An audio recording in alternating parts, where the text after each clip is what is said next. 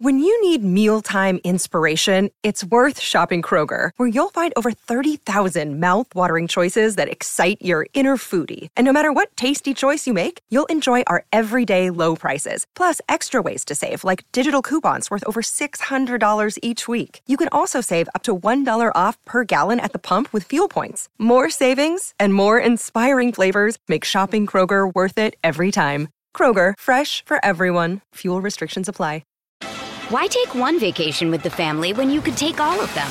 With Royal Caribbean, you don't just go to the beach. You visit a private island and race down the tallest water slide in North America. You don't just go for a road trip. You ATV and zip line through the jungle. You don't just go somewhere new. You rappel down waterfalls and discover ancient temples. Because this isn't just any vacation. This is all the vacations. Come seek the Royal Caribbean. Ships Registry Bahamas. Hello, everyone, and welcome to the lineup with Dave Prodan. I'm Dave Prodan, and this is episode 104.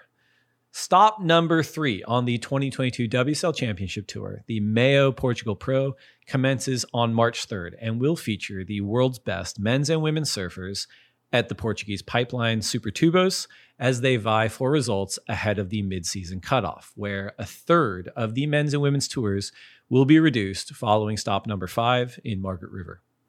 The first two stops of the season, the Billabong Pro Pipeline and the Hurley Pro Sunset Beach, provided no shortage of fireworks for the world's best surfers, and Portugal promises more of the same. The MEO Portugal Pro will stream live at worldsurfleague.com and the WSL app. Do not miss it. Also, if you haven't already, please join the Lineup Podcast Fantasy League at worldsurfleague.com backslash fantasy. Search for the Lineup League in private leagues and punch in the passcode lineup, all lowercase, to enter. My team uh, lost some ground, I guess, after Sunset Beach. I think I was rated 195th in the league ahead of Sunset. Now I'm 247th, but we also have way more teams, so maybe the competitive pool just got more intense. Either way, congrats to Team Chuckles, who took out the Sunset event for our league, and congrats to Team Sebastian Correa for leading the league overall. I uh, I suck at fantasy, but it's uh, it's very fun, and we'll see how we go uh, in Portugal. All right, episode 104. Today's guest is someone who may have just had the most radical couple of months in professional surfing history. After recovering from injury, he finished 100th on the 2021 Challenger Series, well outside the qualification mark.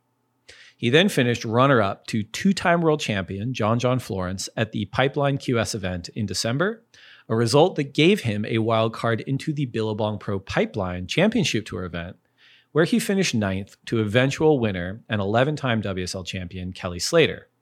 That result was good enough for a replacement spot into the Hurley Pro Sunset Beach presented by Shiseido, which he won.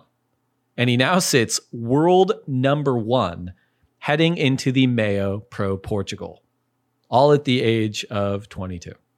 What a ride. We talk about all this and more. Please enjoy the lineups conversation with Hawaii's Barron Mamiya. The good old clap, take one. That's right. How many of you knew what you wanted to be when you were seven years old? I did. I wanted to be a world champion. Hey, is there honesty involved in this podcast? Can we be honest? You can shut your fucking lips. And then I'll just say, put them up, what? Let's go. He's like, you look too pretty on the wave. Get ugly. We can talk about DMT if you want. I thought you were boxing.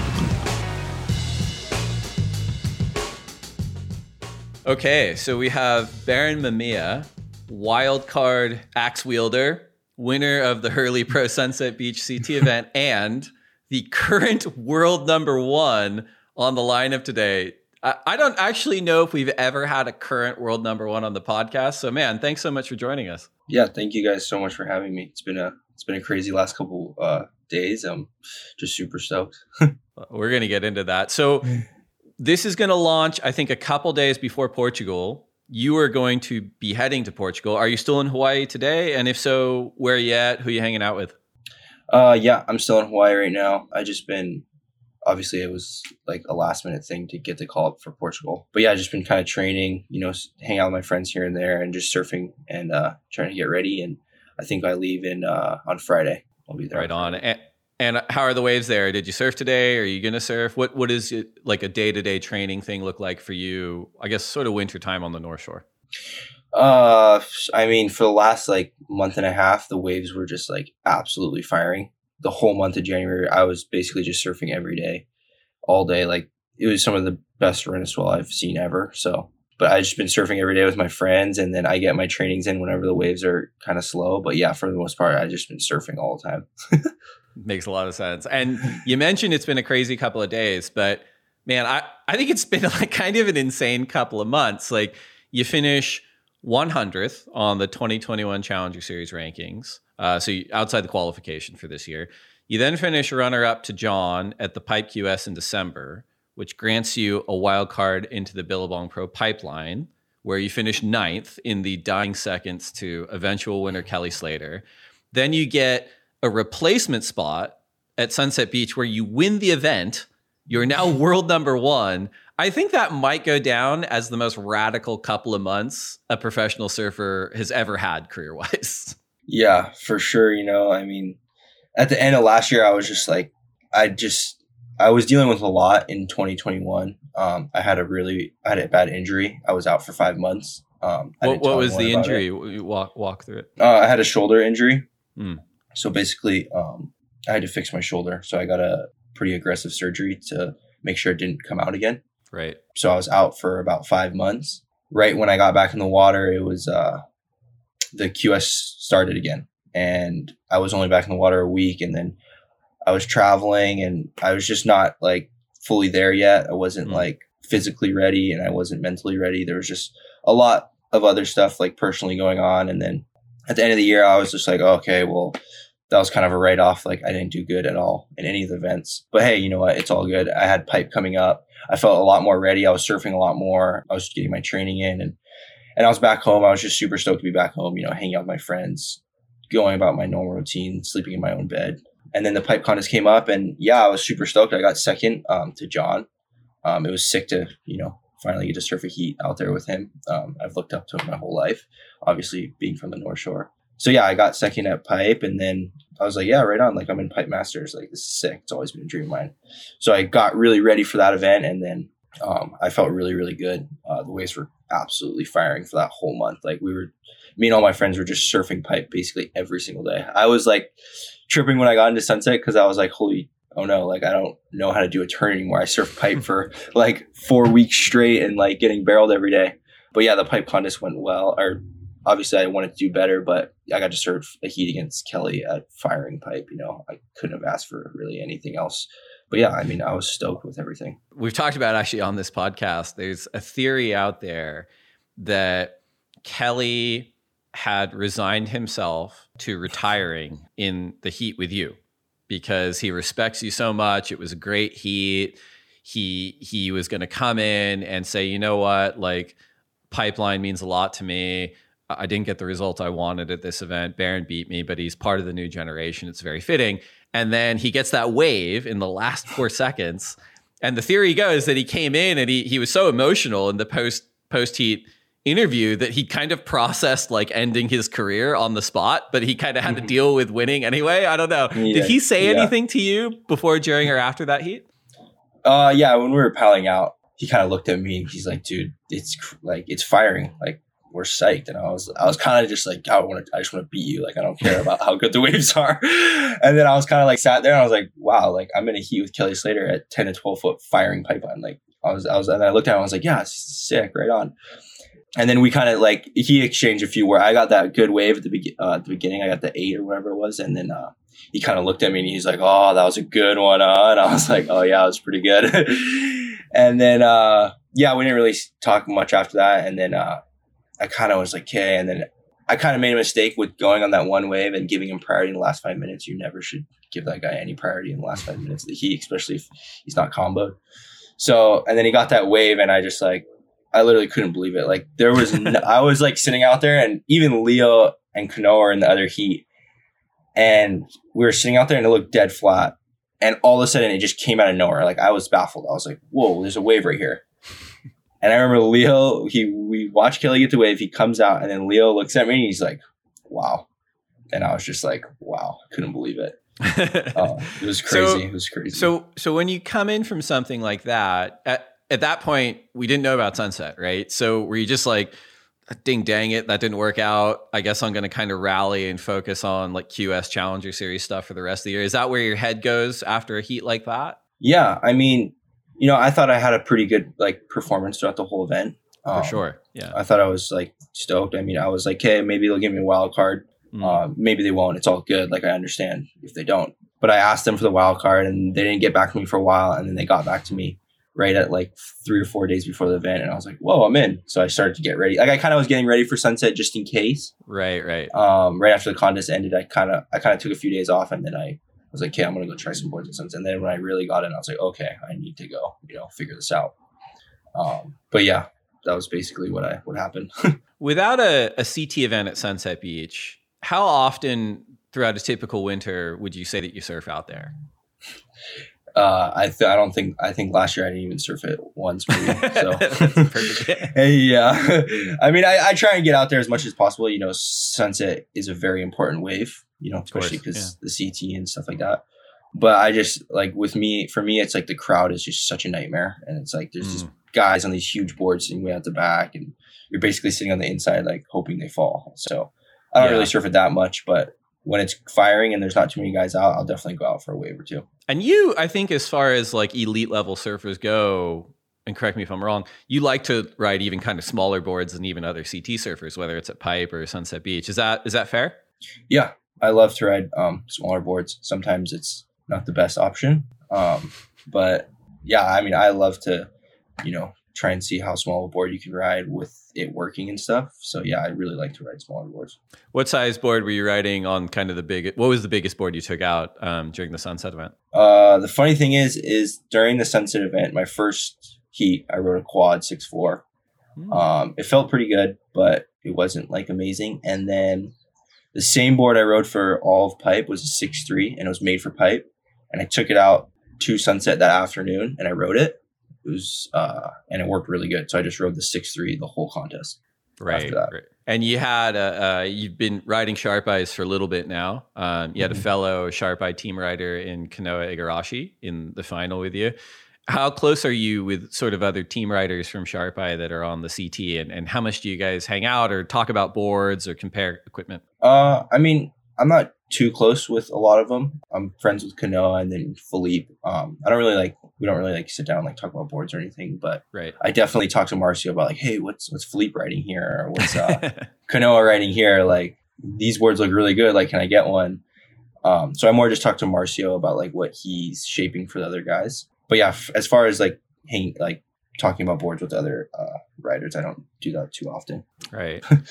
now, in terms of your own competitive confidence, um, I, I, love talking to elite level surfers because to a person, they acknowledge how how distant you know the level of surfing is even at the challenger series level compared to the ct you know and it's the story of like you can be this really hype surfer coming up through the ranks and then the second you get to the CT, it's a completely different beast. The surfing is faster, it's more powerful, the competitive tactics are are much sharper.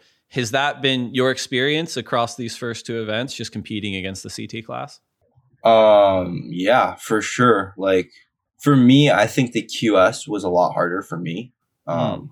There's a lot of really, really, really good guys, and the waves aren't as good right. on the QS than as they are on the CT.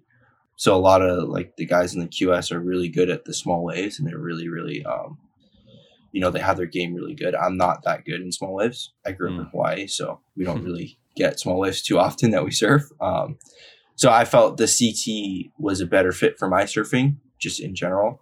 Um, right.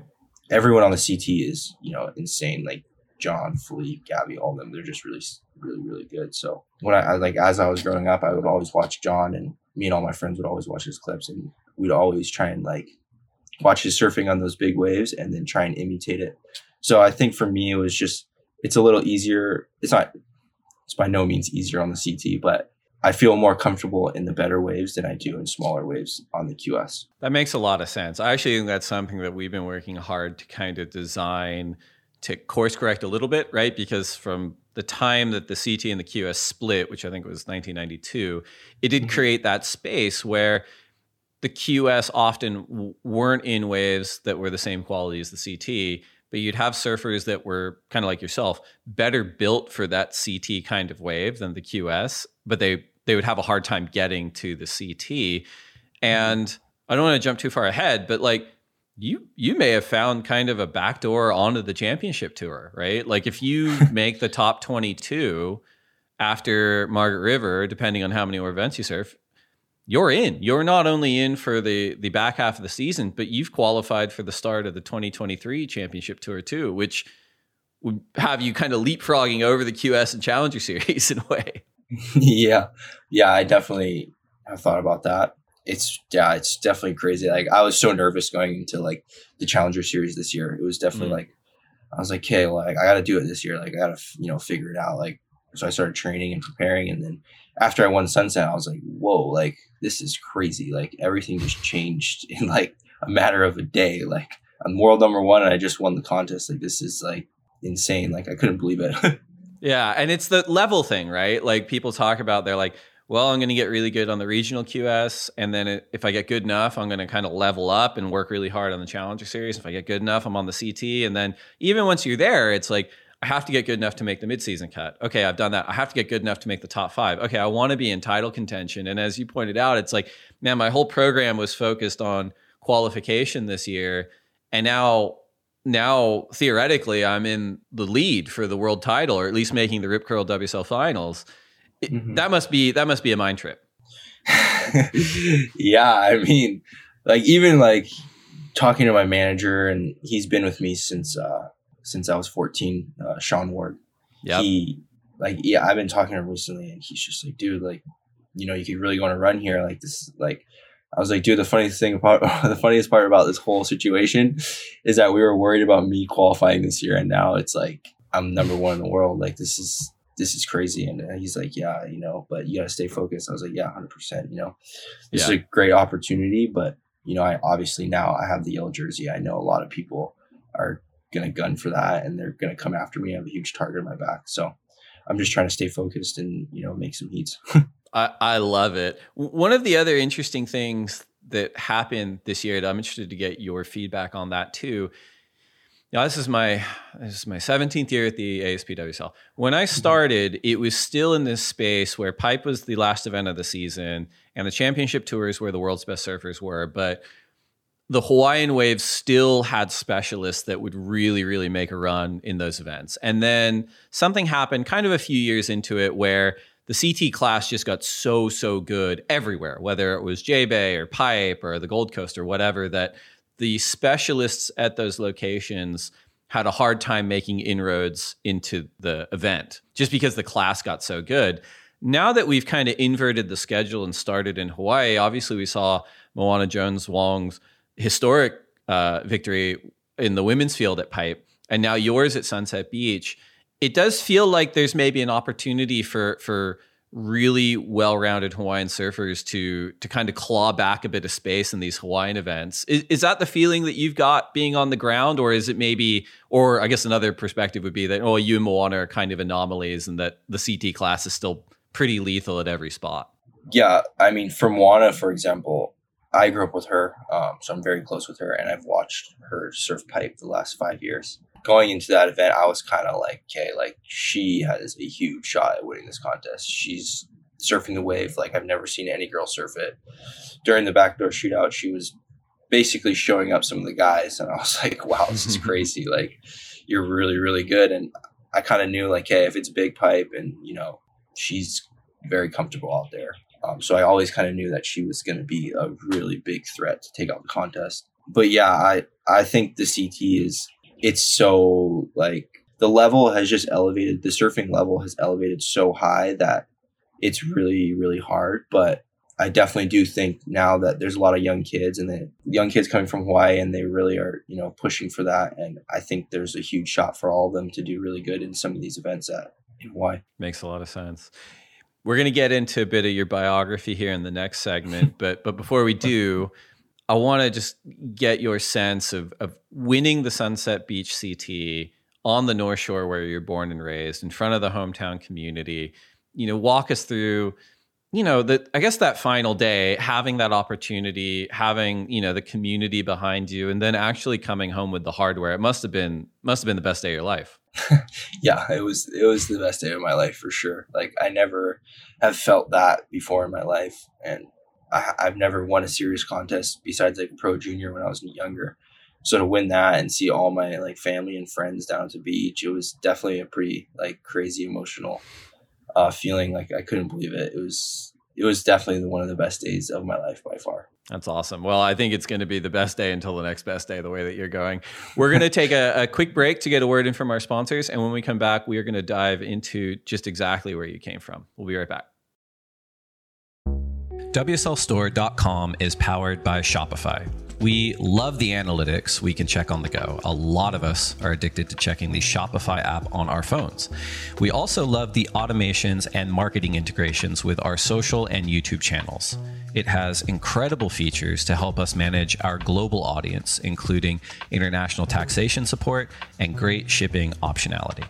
Shopify is the global commerce platform that helps you sell at every stage of your business.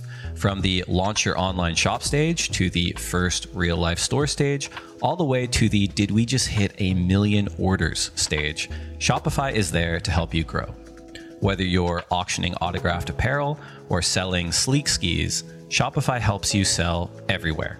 From their all in one e commerce platform to their in person POS system wherever and whatever you're selling, Shopify has got you covered. Shopify helps you turn browsers into buyers with the internet's best converting checkout, up to 36% better compared to other leading commerce platforms. And sell more with less effort thanks to Shopify Magic, your AI powered all star.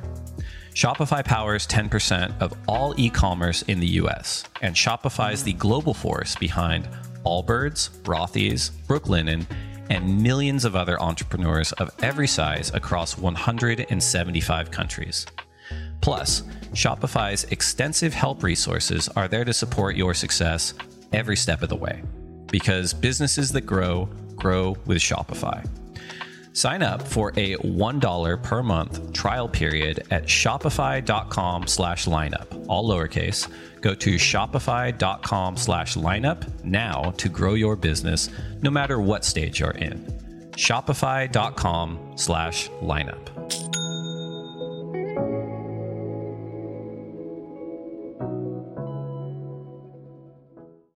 Why take one vacation with the family when you could take all of them?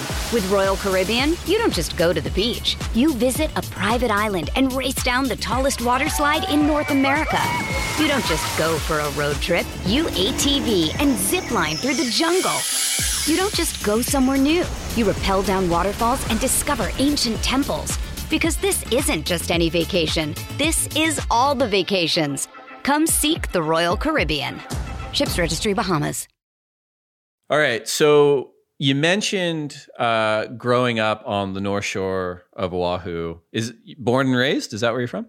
Uh, yeah, I was born and raised on the North Shore of Oahu. What what part of the North Shore did you grow up on? Uh, so I first was living in Haleiwa, mm-hmm. and then as I got a little older, I think it was I was nine. My I was basically begged my parents to move up toward like Sunset and stuff because I was like, come on, like I want to. Like I was surfing Haleiwa when I first grew up. That's where I learned how to surf was at Haleiwa. Um, and then once I got older, I surfed V-Land for the first time, and I was like, this is the best wave ever. Like this is so yeah. sick. Like I'm a Grom and I'm getting barreled at like little tiny V-Land. Like this is sick. So I was like begging my parents to move up there. We didn't move up there till I was around 12, I believe. Mm-hmm. And then I moved to Sunset, and then I moved. I was there at Sunset for about six months, and then I moved to uh, Keiki, and that's basically where I grew up my whole entire life, all the way until last year. Yeah, it's not that far, I guess, if you've got a car. But when you're nine, you're like, it's it's basically yeah. like a planet away for me to go surf the way that's not Haleiwa. For sure yeah, I was definitely like begging my parents like every day. Like my mom and dad would come home from work, and I was like, "Come on, let's go surf V-Land, V-Land, V-Land." And I got to a point where I where they finally like, "Okay, we're moving up there. You can ride your bike down there." and did do did do do mom and dad surf? Do you have brothers or sisters? What what was the home life like? Uh, my mom my mom didn't really surf. My dad grew up surfing uh, with like Uncle Mike, Uncle Derek, and all them. Mm. Uh, so my dad basically taught me everything I knew. He took me out when I was two. Uh, my brother, he kind of surfs a little, but not really. He got really scared older, of the ocean. younger? He's younger. Okay. He's younger, so he he likes to go on the ocean and stuff, but he's not he's not super big on surfing. Right, right. And so growing up on that side, once you moved over there, I guess before too, I assume you went to Sunset Beach Elementary? yeah, that's where I went to school. Maybe, maybe like the most concentrated like educational institution for world class surfers in the history of humanity. Who were Yeah. some of the, your um, kind of contemporaries that you went to school with? Uh, all my friends were like, uh, I had, I went, to, I grew up with Noah Beschen and then McConaughey, Kalani Rivera, Finn McGill, Wyatt McHale. All of them were, we all went to school together. That's where we Right. all went. It's Sunset Beach. And how how are your parents on you know skipping school if the waves are good? Because we we hear different versions, obviously from different surfers. Yeah. Where it's like, oh man, my mom was a teacher, I would get murdered if I tried to leave school. And then other kids are like, oh, like my the waves are good. My dad was literally taking me to surf instead. yeah, that's basically how I was. My dad would literally take me out of school, and then I'd get home later that night, and my mom would just be snapping at him. Like, you? You need to take him to school. He can't be skipping school to go surfing. Da, da, da, da. Like, but yeah, my dad was always like, "Oh, the waves are firing. Like, let's go surf." I was like, "Yep." and it, it's interesting some of those names you mentioned too because this comes up a lot in well in the last few years for sure but you know at that elite level the the surfers that get there kind of fall into a couple of camps you know on the one side there's like the surfing royalty side where it's you know my dad and or and or my mom they were on the CT and my grandfather's a shaper and I was born and bred and I had all these opportunities and like I basically been going to trade shows since I was 5 kind of pathway. And then there's the other group who are like, I might be the first person to surf in my family, or maybe not. Maybe we just weren't that connected to the the surf industry, you know, and all that. Um, but I had to make my own way. And obviously, there's a lot of gradients in between too. But where would you kind of put yourself on that scale? Um, yeah, I mean, my dad grew up surfing, um, Mhm. but he definitely wasn't like you know traveling or you know he didn't really he wasn't making a career out of it. He was just doing it for fun and doing it because he loved it. Um, so it was definitely a lot different to say f- to some other people, but uh, he definitely taught me from a very young age that you're gonna have to work for everything that you have and you're gonna have to earn it. Like no one's going to give anything to you. And he was definitely instilled that in my mind since a very young age, um, Mhm. which was awesome for me. You know, it gave me a lot of motivation to do what I want to do. And it definitely was a huge factor in the person I am today. Yeah, I mean that that kind of motivation and hunger is something you see in, inside and outside of surfing. But just to stick with surfing, it does seem like it's a constant across the world champs. You know, whether it's excuse me, talking about the Brazilian storm and kind of the financial hardships that a lot of those surfers had to overcome to get there, or even someone like Kelly Slater, who early on in his career was saying things like, you know, the prize money wasn't great, but the way we looked at it is if I got through this heat, that was a couch for the apartment that we were renting, sort of thing. And and I do think that that is a huge driver for that separates kind of the wheat from the chaff in sports, right? Where it's like I am hungry to be here and hungry to win. Maybe compared to other people who are very very talented, but maybe a little more comfortable, like in their in their place. Yeah, for sure. Like when I was growing up, my parents really didn't have much. Um, It was definitely like there was some financial stress, like a lot of financial stress actually. Yeah. So it definitely, and I seen other kids, you know, with like the nice things and things that I wanted, and I always knew like, okay, well, if I work hard enough, like I can have all these things. I just have to work hard for it. And the fact that I just love surfing so much was just a huge plus. Like all I wanted to do when I was younger is just go to the beach and surf all day. Like that was the only thing I would do. I remember I would just try and like surf as many session, sessions as I possibly could in one day to see like how far I could go. I remember I was like super young and I got to seven and I was like, yeah. So That's like, insane. yeah, like when, yeah, just, you know, my dad always taught me, yeah, you just, you're going to have to work really hard for everything you want. And, you know, I always took that with me and I just loved the sport of surfing. So it was just, it was a bonus. Was there a moment for you where I mean you're so young still, you're 22, right? Yeah. Jeez. Congratulations. it's, so Thanks. it's insane. But was there a moment for you? I was gonna say when you were younger, but you're still so young. Was there a moment for you coming up where you thought to yourself, I want to be a professional surfer. I want this to be my career. Or was it something that you kind of always had that you just sort of kept working towards? No, I knew from when I was like six years old. I was like, oh, this is what I want to do for the rest of my life. Like, I don't care. I don't care about anything else. There's no plan B. It's this. It's this or nothing. Like, I knew that. Like, I was like, I just knew from a very young age. Like, there's nothing else I would rather be doing. And if there, if there, if it doesn't work, then it doesn't work. But I'm gonna Yeah. make it work somehow. You know. And that was always a huge motivation for me. Like, I never wanted to have a normal job. All I wanted to do was surf. So, I sacrificed everything I everything I ever had to just surf all day and get better. And yeah, so that was all I wanted to do. If you weren't a professional surfer, what what would be the next best thing that you could be doing outside of surfing? let's say that. I honestly, I, I literally, I don't know. Like, I never ever thought about it in my entire life because I was just like, I felt like if I thought about a plan B, then that I would, then that was the thing where I was like, I wasn't giving everything I had to surfing because I had a plan B in the back of my head. So I was just like, okay, there's no plan B. It's just all in 100%. So I never ever thought about it, to be honest. Interesting. But when I was younger, I did like to skate. So probably be skating. okay. Like, I was going to Yeah. ask, was there a temptation where you're like, oh, maybe I'll do this? Okay. Yeah. You, you listed some some very high profile figures uh, that were your contemporaries at Sunset Beach Elementary School. In terms of growing up, you know, when it's six years old, you make this promise to yourself, I'm going to be a professional surfer and give this everything. Between then and your teens and I guess sort of into now, how did you rate against the other sort of North Shore kids, bo- both in free surfing and in competition? And was there a point for you, if you weren't as good as them, where you're like, if I work on these things, I'm going to get there? Because we can say that you did, you're world number one. But I'm wondering if that was always the case. Were you always so dominant amongst your peer group? Uh, yeah, you know, I was definitely the most competitive person out of any of my friends. I think. I think my biggest my biggest rival when I was younger was Finn McGill. Um, Mhm. We would always go back and forth, and he was definitely a really really good surfer, and still is, obviously. Um, but yeah, I would he we would just go like this all the time, and like anytime he would beat me, I would just freak out, like just be like, "What? Like, how did he beat me?" Da, da, da. And yeah, I think definitely when I was younger, it was definitely Finn was a big, huge push for me, big, huge factor. I always wanted to just be better than him and just beat him. Um, that was definitely one of the people that I wanted to like. That was my biggest rival when I was just young, for sure. There's a lot of conversation around the role of sponsorship and and how that impacts a young surfer's development. You've had some pretty high profile sponsors, and and you you still do. Do you remember the the first people that started supporting you um, in surfing, and and how did you respond to that? The idea that someone was going to kind of financially support you as a surfer.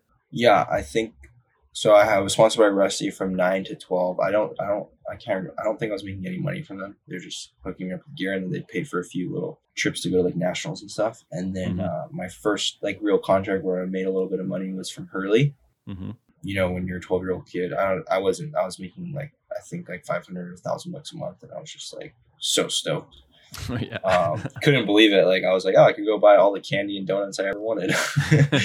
but uh, yeah, I was. Uh, that was the first time I got a sponsor, and I was getting some money. So yeah, it was huge for me. I was super stoked. Like my parents weren't gonna be able to like afford me going to nationals and stuff if I didn't get sponsors. So when I got like a sponsor and I was making some money, it definitely took a lot of stress off them, and I was super stoked with you know everything Hurley did for me. So yeah, I was stoked, and then uh, I got I was sponsored for Hurley till 2019, and then I signed with RVCA. yeah, there was no gap for you. You went straight from one to the other. Yeah, I mean, I, I and that's that's awesome. I only bring it up because obviously there was that there's a lot of surfers that have had that gap, specifically with the industry kind of contracting and having to kind of figure out what that next step is. So that's that's really impressive that you're able to go from one to the other. One of those things I was going to ask about with the development side of things too is seen this time and time again with you know either surfers coming from the North Shore or Bali or West Oz or places that have really really high quality surf and they're uh, they're awesome places to live.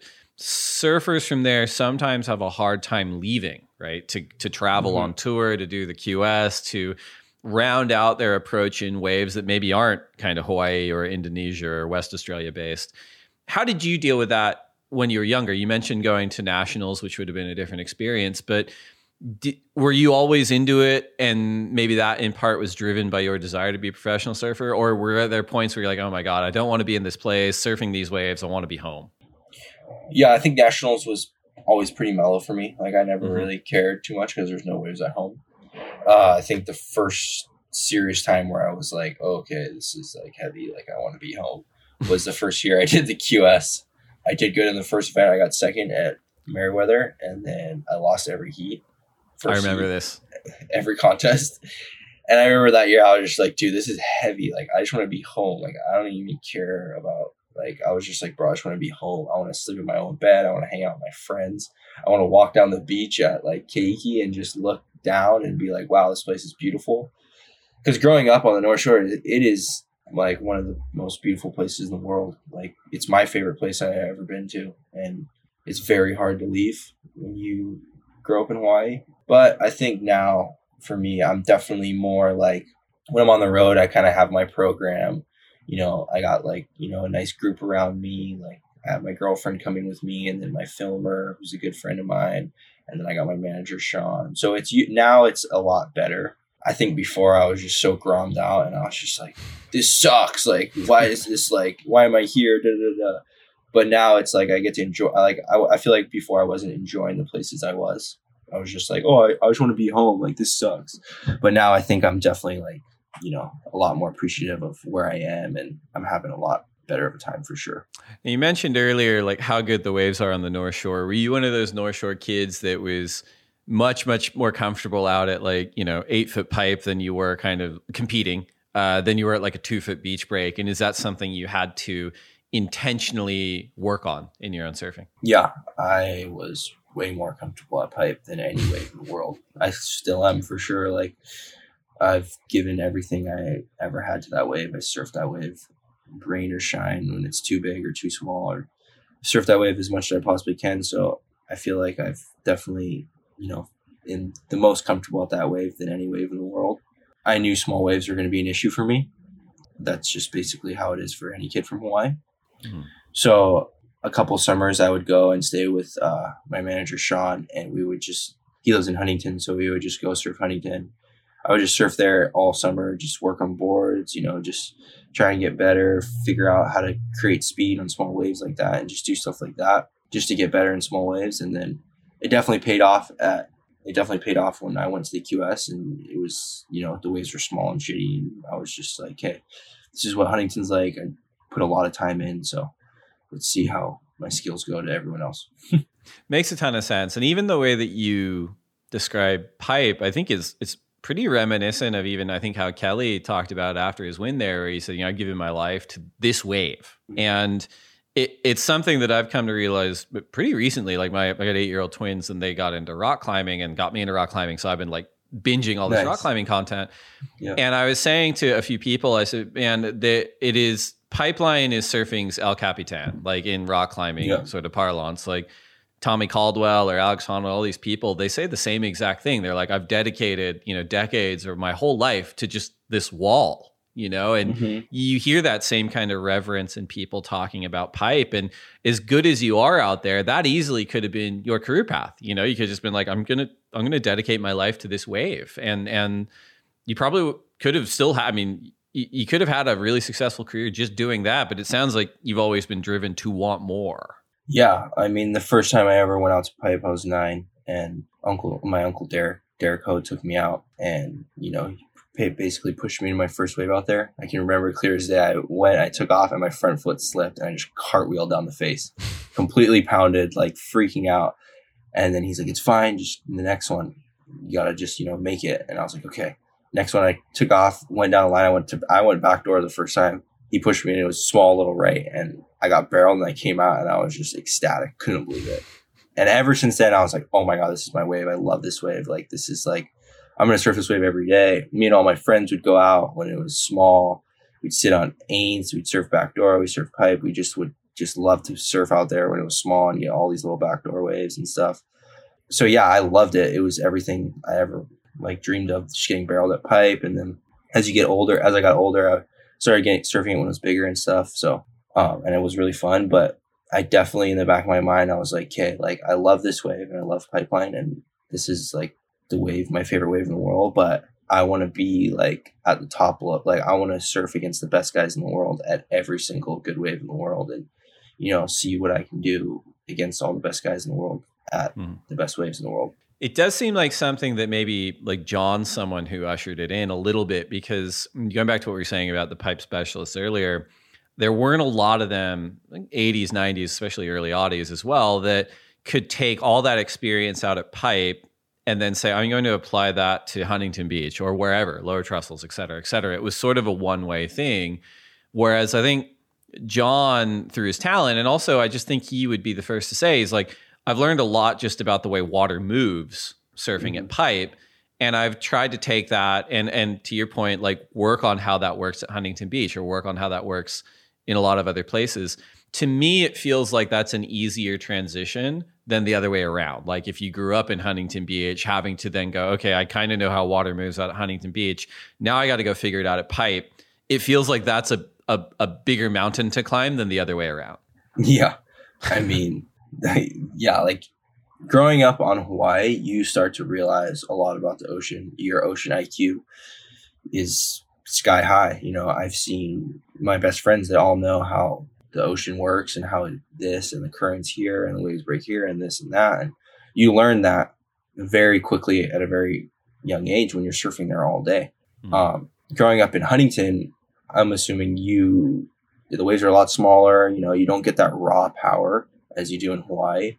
So yeah, I mean, growing up in Huntington and then coming to Hawaii is definitely a huge difference than growing up in Hawaii and then going to Huntington because you already kind of have an ocean IQ and kind of can see where the waves, you know, what what what happens if this happens, and then you can do that, and then you know, vice versa. But you don't get to see that much in a lot of different places where the waves are smaller. So, yeah, growing up in Hawaii is a huge advantage, and if you can apply that to everywhere else in the world, you're very stoked.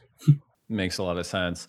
You you mentioned having to spend a lot of time recovering from an injury. Uh, I think you said it was last year for so many surfers, and I and I kind of go back to I think when Mick Fanning ripped his hamstring off the bone in Indonesia. Mm-hmm. I want to say it's 2004 maybe.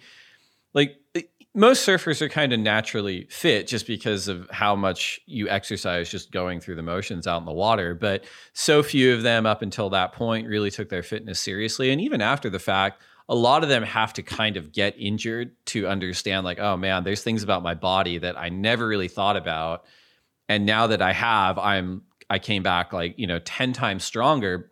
Not only because I rehabbed the injury, but I worked on all these other things and I understand my diet better and my flexibility. Was that your experience with your injury as well, or have you always kind of been body focused? I was never like the most I never ate like the best, or we t- we talked about the candy. Like I'm, I'm yeah, I'm a, I'm yeah. a fellow traveler, man. I think the same thing. I'd be like, great, ice cream, candy, we're on. Yeah, yeah, for sure. Um, it wasn't until I started working with Sean where he was like, dude, you're not just gonna sit here and eat a gallon of ice cream every day. Like that's just you're no, that's not gonna happen. You're you want to be a world class athlete. That is not, you know, that's not it right there. So you know, I slowly started work on my diet and then he got me into training. And then, you know, since I was like 16, like 15, 16, I started to get serious into training. And then, yeah, after I got hurt, I was definitely more like, okay, like now I got to take it a lot more serious because as a surfer, all you want to do is surf. You just want to surf, surf, surf, surf, surf, surf. Then when you're like, okay, I want to surf at the highest level and be on the world tour and I'm on the tour and I want to do this, then it's like, okay, well, you're not going out there and you're not going to go and surf 150% every time you step in the water. Hmm. That's going to lead to injuries. Your body's going to be destroyed. Like, it's just not a good idea. So that that's when I was like, okay, well, now I got to, like, you know, kind of pick my sessions when I'm like, okay, this, and then like, okay, let's push, or let's just like go out and, you know, go through the motions and do this. But I definitely got super into training and I was always like, okay, the more I train, like the more I do good training, the more it'll help me prevent injuries. And I think that when when I got hurt, I was kind of like, okay, well, now I got to take this really seriously because you know you get hurt and you get surgery, like your your body's like your shoulder, like whatever it is that you hurt, your knee, your shoulder, your ankle, anything, it's never going to be the same again. So you have to take that really seriously and you know do all the proper things so that it feels really good. Yeah.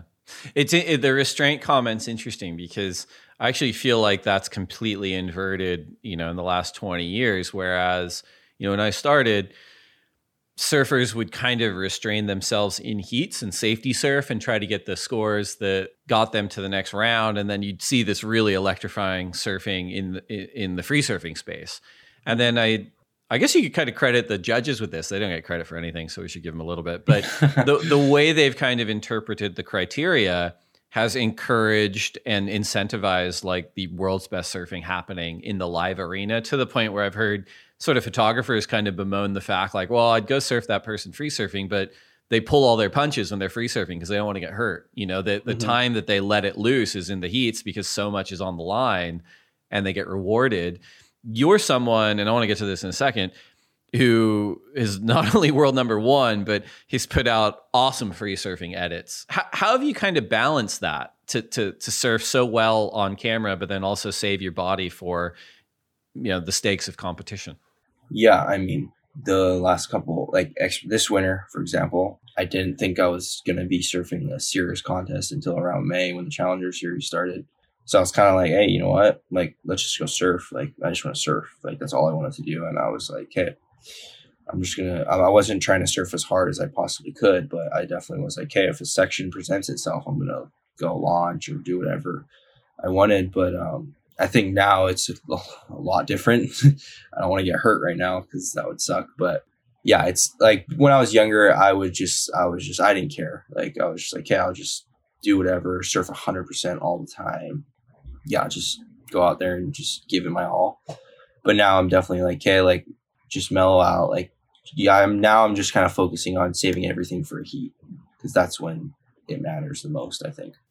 You mentioned a couple of the the entities that had supported you up until this point. You're now writing for RVCA. I think you're probably their only representative in the CT events at the moment. So wild guess.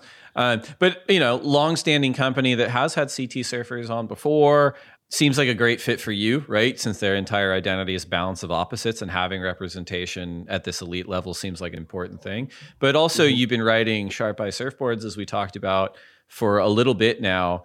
They have a huge track record in recent years of, of elite level success. It feels like you've landed in a really good place just in terms of the companies that you're representing at, at this level yeah, for sure. I'm super stoked to be with RVCA. Uh, I think this is my third year with them. So yeah, I'm super stoked. And then, yeah, Sharpeye has been uh, has been huge for me. Uh, Marcio, when he came to when we met with each other and stuff, he was like, "Hey, I really want to get my boards solidified as some of the best boards in the world." You know, I feel like people don't think that my boards are good in Hawaii or in the barrel or in bigger waves. And I said, yeah, well, let's do it. I'm, if you want that, I can do that. I can help you with that. And, you know, really worked super closely and we worked on some pipe boards. And then, yeah, you know, I think now, I think after what, everything that happened, I think now it, you know, proves that he is one of the best shapers, you know, in the world right now. And his boards work good anywhere in any waves. So, you know, I'm super stoked to be on his team and, you know, it's, it's been amazing. And he's also one of those shapers that it feels like surfers are more open to experimenting a little bit in terms of equipment. I mean, Filipe Toledo is surfing like a vacuum bag, dark arts, carbon constructed swallowtail quad out at the Rip Curl mm-hmm. WSL finals last year and looked amazing. You mentioned to bringing a quad out out at Sunset Beach. How how flexible are you when it comes to different materials or different shapes in competition? Or are you someone that's like, I have a very specific set of boards that I continue to refine and I stick to these as much as possible. Yeah, I mean, I'm very flexible when it comes to that stuff. Like people get freaked out on quads and this and that and oh, you're writing this like I just at the end of the day it's like, "Okay, if you're to go out in your heat and you're f- worried about your board, you've already lost the heat. Like it's done. Just go pack your bags and go home." Like I don't for me, it doesn't matter really what board I'm on, I'm just kind of like, okay, I'm just to focus on getting two good waves and surfing them. If my board is not amazing, whatever. My board is not amazing. There's nothing I can't like. It's out of my control. The heat's already on, you know. So obviously, I do everything I can to have good boards on my feet, and like I'm, you know, confident in the heat. But when it comes down to like, hey, like this board actually worked really good, and it's a quad, and I'm gonna go out and ride it, then that's when I'm like, yeah, like the board worked good. People are gonna be like, oh, you're that's this that. Everyone has their own opinion on you know their stuff, but if you're confident on what you're on, then that's fine. Um, I actually got to that board that Filipe rode in the final. I got that same exact board, car, uh, dark arts, four fin, everything, same fins, everything. And that was the best board I ever rode. So I was like, okay, well, this board is legit. Like, so I made a six four version of it, and that's what I was riding at Sunset. It's the same exact board he was riding, just a six four. Right. Um, it definitely it was really good. I definitely wasn't really super used to it. After the heat, I uh, tried a few more boards, and then I was like, okay, I'm gonna ride the six three. But yeah, I mean, I'm not like gonna get too in my head about like this board that, this board this, because then that's when you just start second guessing yourself and you've already basically lost the heat. So yeah, I'm just it doesn't to me it, it doesn't really matter. Obviously I want really good boards in my feet, but I'm not gonna like it's not that like it's not gonna like make freak out on it or anything. Makes sense. We got a couple more topics and our listener questions for you, but we're going to take one more break to get a word in from our sponsors, and we'll be right back. Manduka was founded in 1997 with the simple idea that a better yoga mat could make a world of difference.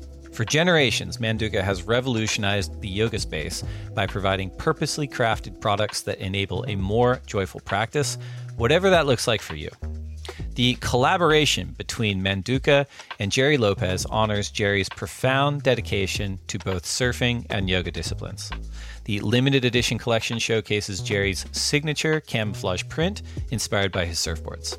It fuses his iconic surf style with Manduka's commitment to quality and sustainability, offering everyone a unique expression of their practice. We all know that having the right gear is essential, and a yoga mat is no different. Feel the benefits of yoga with Manduka's soulfully engineered, eco friendly products designed to inspire your practice wherever you go.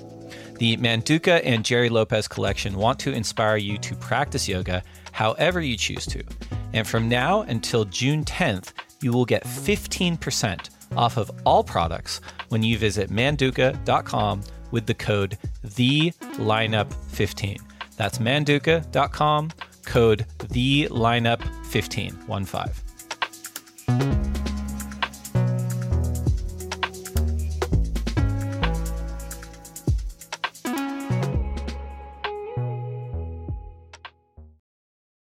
So we mentioned it in the upfront, but first off, uh, I say congrats, but it was really like very well deserved uh, getting a spot at the uh, the MEO Pro, Portugal, which will be the third stop on the 2022 Championship Tour. I don't know how the WSL would have explained not having the world number one in the event, but we would have to figure something out. So so congrats, and you must be pretty hyped to get over to Portugal.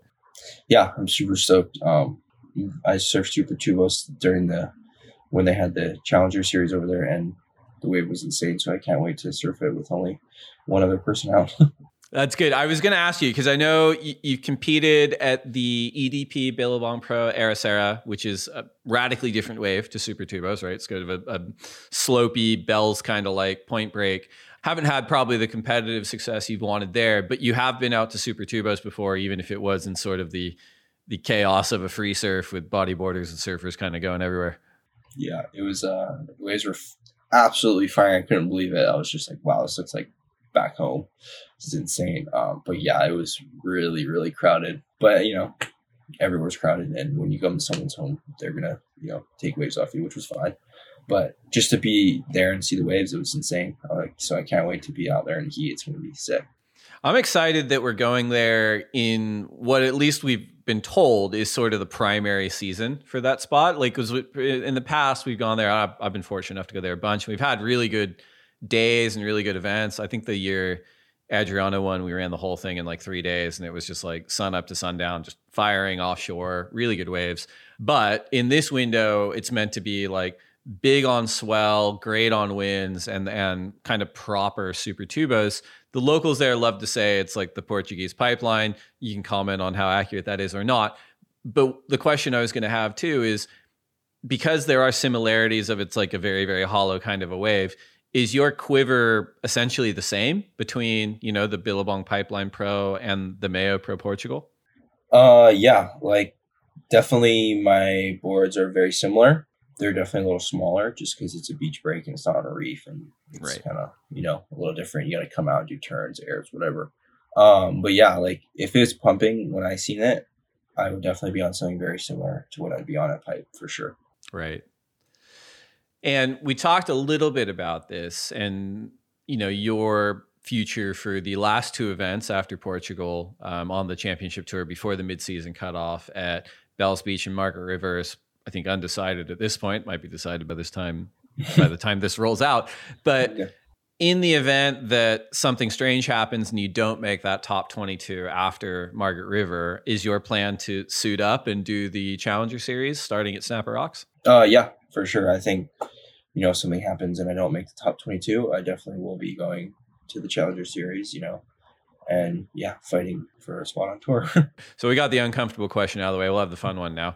The back half of the tour that again, regardless of what happens in Australia, if you make the top 22, you are guaranteed to surf at Grajagan, Punta Roca, Saquarema, Jeffreys Bay, Chopu, and depending on how you finish, potentially for a world title at the Rip Curl WSL Finals at Lower Trestles in September. Out of those back half events, which ones would you be most excited to compete in? Uh, Tahiti, number one. I've gone there since I was like 14 or 15 years old every year. Uh, one of my best friends, Matahi Drollet, lives there. Uh, he comes, stays with me every every year, so I'm really good friends with him. Um, I love that wave. Chopes is insane. Um, and then obviously G-Land is definitely up there. I want to surf that wave. It's always been on my bucket list for sure. So yeah, those two are my favorite, and then obviously J Bay and stuff like that. So, but yeah, those two are my up up there for sure. You mentioned talking to uh, Sean Ward just about the headspace adjustment you've had to make the last couple of days, really. But it is one of those things. I always think about this comment that Andy made, you know, back when he was on tour, and he said something to the effect of, "Everyone wants you to win your first world title, and as soon as you do, the target's on your back." Have you? I know it's been fresh, but there's such a different psychology to chasing the front runner compared to being the front runner. Is that something that you work on with a coach, uh, whether it's Sean or sort of like just a sports psych coach or anything like that now that you're in this position? Yeah, I mean, I've worked with sports psychologists and stuff before, but you know, I think at the end of the day, you know, I've prepared for this my entire life, and I feel that you know, whatever's happened, whatever is going to happen, is going to happen, and whatever, you know, at the end of the day, like, you know, yeah, I do have the Jeep yellow jersey going into Portugal, and obviously everyone's going to be gunning at me, and they're going to want to take it from me. So yeah, I mean, I'm just going to go out and focus on myself and do whatever I have to do to win. And at the end of the day, you know, whatever happens is going to happen. I feel like we're a long way away from a tour where people are kind of calling each other out publicly or there's kind of mm. battles. I think there's so much mutual respect for everybody at that level. But I will ask have you felt any kind of difference in your interactions with other CT surfers after your win at Sunset Beach? Has there been any kind of different attitude or conversation that's taken place, or is it more of the same? No, you know, I, I think everyone is on their own program and stuff. I don't wouldn't say I had any hate from anyone. If anything, it's been you know congratulations and stuff like that. Uh, I think we're in such a humbling sport where you know it's not like fighting where I can just step in the ring and be like I'm going to destroy this guy's head. It's not like that at all. Um, you get re- very humbled by the ocean. You know, we're dealing with Mother Nature, and Mother Nature is you know the most powerful thing on this earth. When you start talking you know shit about someone else like at the end of the day you're gonna get humbled you know it could be in this event it could be in that event could get hurt anything can happen you know so i think you know everyone's at a pretty uh, you know mutual respect you know you know there's probably been stuff said to other people but for the most part i think we're in a very you know it's a very humbling sport that we're in and you know anything can happen when you're dealing with mother nature I'm so glad you brought that up because that's been one of my my pet projects in a lot of these conversations is you're I think you're totally right. Like I think the ocean is sort of it it tamps down on arrogance really a lot of ways like because you are competing in the most dynamic field of play probably in all of sports and to the point where as you pointed out like you could train your ass off you know you could be the biggest baddest person to step into an octagon and you know you can beat that person you know and it's like you mm-hmm. do the same thing in surfing and you're like oh we'll see what happens like the ocean's still in charge and I think that's a really cool thing about surfing, actually, because it is it's so unique in all of sports. Yeah, for sure. Like, like I, me and my friend uh, Noah would talk about it all the time. We'd be like, dude, how sick would that be if you just, you know, just started just like fucking saying shit to people, you know, just going at it. I was like, yeah, that would be sick. But like, what happens when you go out and you just get smoked in front of the world because you're just saying all this stuff, you know? I, I mean, I think it would be sick, you know, to just do that stuff, but and it'd bring a lot of light to the sport and create, you know, a story and drama and whatnot. But I think all the surfers know, like, hey, like, you know, we're in a like a sport where we're dealing with not only like ourselves and our ability, but we're dealing with Mother Nature. So it's kind of hard to just do that and you know, people will handle losses a lot harder if they were to do that. There is a middle ground, though. I, I think I get what you're saying, you know, where, uh, but I think there's a middle ground where, and I think this is something that Andy really unlocked too. And it was less that he was like talking shit and more that Andy was like, I'm here to win, you know, in, yeah. in a sport that, you know, a lot of times people are just kind of go along to get along. They're like, oh, I mean, Stoke, someone's paying me to surf and I get to travel around and whatever, you know, and, and I think people kind of bristled against that. It's certainly not as interesting compared to people nowadays who are like, yeah, of course, I, I compete. I'm here to win. And I know that if I work my hardest, I give myself the best shot. Yeah, for sure. You know, I'd do anything to win at this point. You know, it's that's why we do it. And I'm not here to lose, that's for sure. And I'm sure people don't think I deserve to be here, but I feel like in my mind I do, and I think I'll do whatever it takes to win. And I think Andy did that. I, I, totally. I I don't know. I don't know if people don't think you deserve to be here. if they don't, I certainly haven't heard it. But and I hear a lot of things. But I just Jesus, man, I just think your performances. Everyone's just like, holy shit, this guy is legit. And and I think that's part of it, right? Because the surfing industrial complex and the media hype machine can say all they want about whoever, but if that person can't do it in the live arena against the world's best, it doesn't mean much. And you've done that, you know? So I think people are yeah, just like, yeah.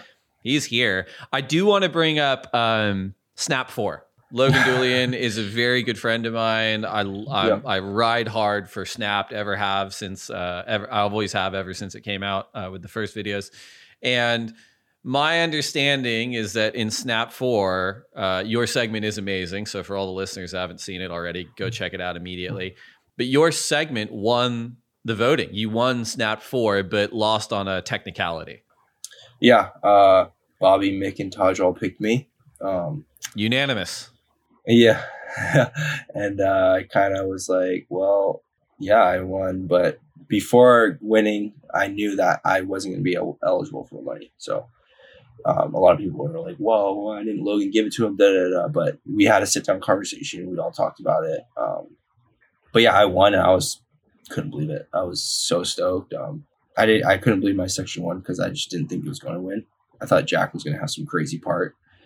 Uh, he did. Which he did. Your, yours was which radical. he did. yeah, yeah, yeah, which he did. Um, but yeah, I, I was just super stoked to win maybe the universe decided, you know what, this kid's got a lot happening in the next few months. We'll just kind of pull this one out from him just for a second because that would have just added on to like, yeah. oh, and you won Snap 4 in three months. That's insane. Yeah, for sure. You know, it's funny looking back. Looking, it's, it's funny seeing what happened back then and to be like, wow, I was so bummed I can't believe I didn't get the money or whatever. I like right. whatnot. And then now what's happening? I was like, okay, well, everything happens for a reason, you know, and you just got to wait and see what happens. Makes sense.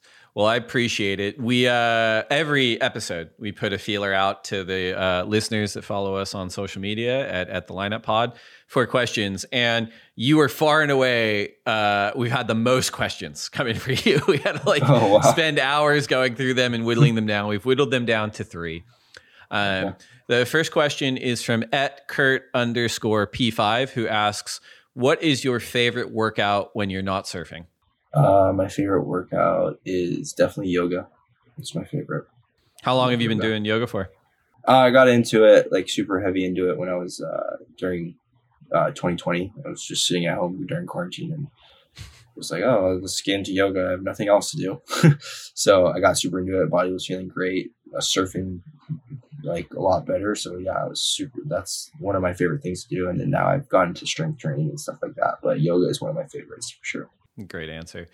Second question is from at Tonita Surfs, who asks, "What's the impact of growing up with a squad on the North Shore?" I guess you probably, or they probably mean compared to just kind of doing it on your own? Like, what was the impact for you growing up with a, a little unit around you that surfs so well? Uh, yeah, it was it was so like motivating, and it, each of us were just pushed by each other. Like one got like someone got like a sick air crazy wave. You know, you just like, oh, that's sick, but okay, now I want to get something you know bigger or better, and you know, it just pushed us so hard to it was just it was amazing. Like if I did it by myself, I wouldn't have pushed myself as hard. I don't think.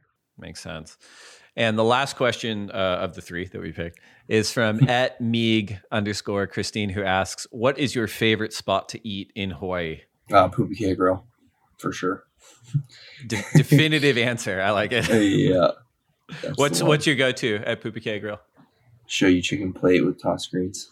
it's the only thing I get. I love it. Well, maybe we're gonna finish up. You can get it pretty quick. Yeah. We've got we've got one final segment. Uh, this is the lightning round. So we've got ten questions for you to answer as quickly as you can. First question: If you could only have one board set up for the rest of your life, single fin, twin fin, thruster, quad bonzer, or finless, which would you choose? Uh, thruster. Coffee or tea? Coffee. Burrito or pizza? Burrito. Last book you read? Uh, Relentless. Best surf film ever? Snap Four. One wave you never have to go back to? I have no idea. Uh, Manly. if you if you only get to surf one wave for the rest of your life? Pipeline. Best person to share a lineup with? My friends. Worst person to share a lineup with? Uh, I don't know. Kelly Slater. No, I'm kidding. I don't know, honestly. That's all right. That's fine. Last one. Finish the sentence. I will next achieve a state of happiness by winning. Love it. It's probably going to happen pretty quick. Barron Mamiya, thank you so much for coming on the lineup, man. Congratulations for all your success. It's been mind blowing to watch. I can't wait to see what you do in Portugal. And uh, yeah, I look forward to catching up down the road, man. Thank you. Thank you so much for having me. And I'm super stoked. And yeah, thank you again. This is sick. Right on. Safe travels. So that's it. That's the lineups conversation with Hawaii's Barron Mamiya. I hope you enjoyed it. Stop number three on the 2022 WSL Championship Tour, the MEO Portugal Pro, commences its waiting period on March 3rd and will stream live on WorldSurfLeague.com and the WSL app. Do not miss it. This episode is produced by Henry Beyer with art direction by Jason Penning and copywriting by Dan Willen. Thanks to them and thanks to our sponsors. We appreciate their support. The lineup acknowledges that it is recorded and produced on the ancestor lands of the Chumash, the Kumeyaay, and the native Hawaiian people. I hope you safely get some waves wherever you are, and we'll see you next Tuesday.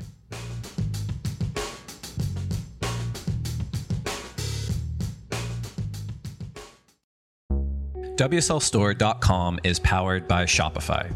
We love the analytics we can check on the go. A lot of us are addicted to checking the Shopify app on our phones. We also love the automations and marketing integrations with our social and YouTube channels. It has incredible features to help us manage our global audience, including international taxation support and great shipping optionality. Shopify is the global commerce platform that helps you sell at every stage of your business. From the launch your online shop stage to the first real life store stage, all the way to the did we just hit a million orders stage, Shopify is there to help you grow. Whether you're auctioning autographed apparel or selling sleek skis, Shopify helps you sell everywhere. From their all in one e commerce platform to their in person POS system, wherever and whatever you're selling, Shopify has got you covered. Shopify helps you turn browsers into buyers with the internet's best converting checkout, up to 36% better compared to other leading commerce platforms. And sell more with less effort thanks to Shopify Magic, your AI powered all star. Shopify powers 10% of all e commerce in the US, and Shopify is the global force behind Allbirds, Rothy's, Brooklinen, and millions of other entrepreneurs of every size across 175 countries. Plus, Shopify's extensive help resources are there to support your success every step of the way. Because businesses that grow, grow with Shopify. Sign up for a $1 per month trial period at shopify.com slash lineup, all lowercase. Go to shopify.com slash lineup now to grow your business no matter what stage you're in. shopify.com slash lineup.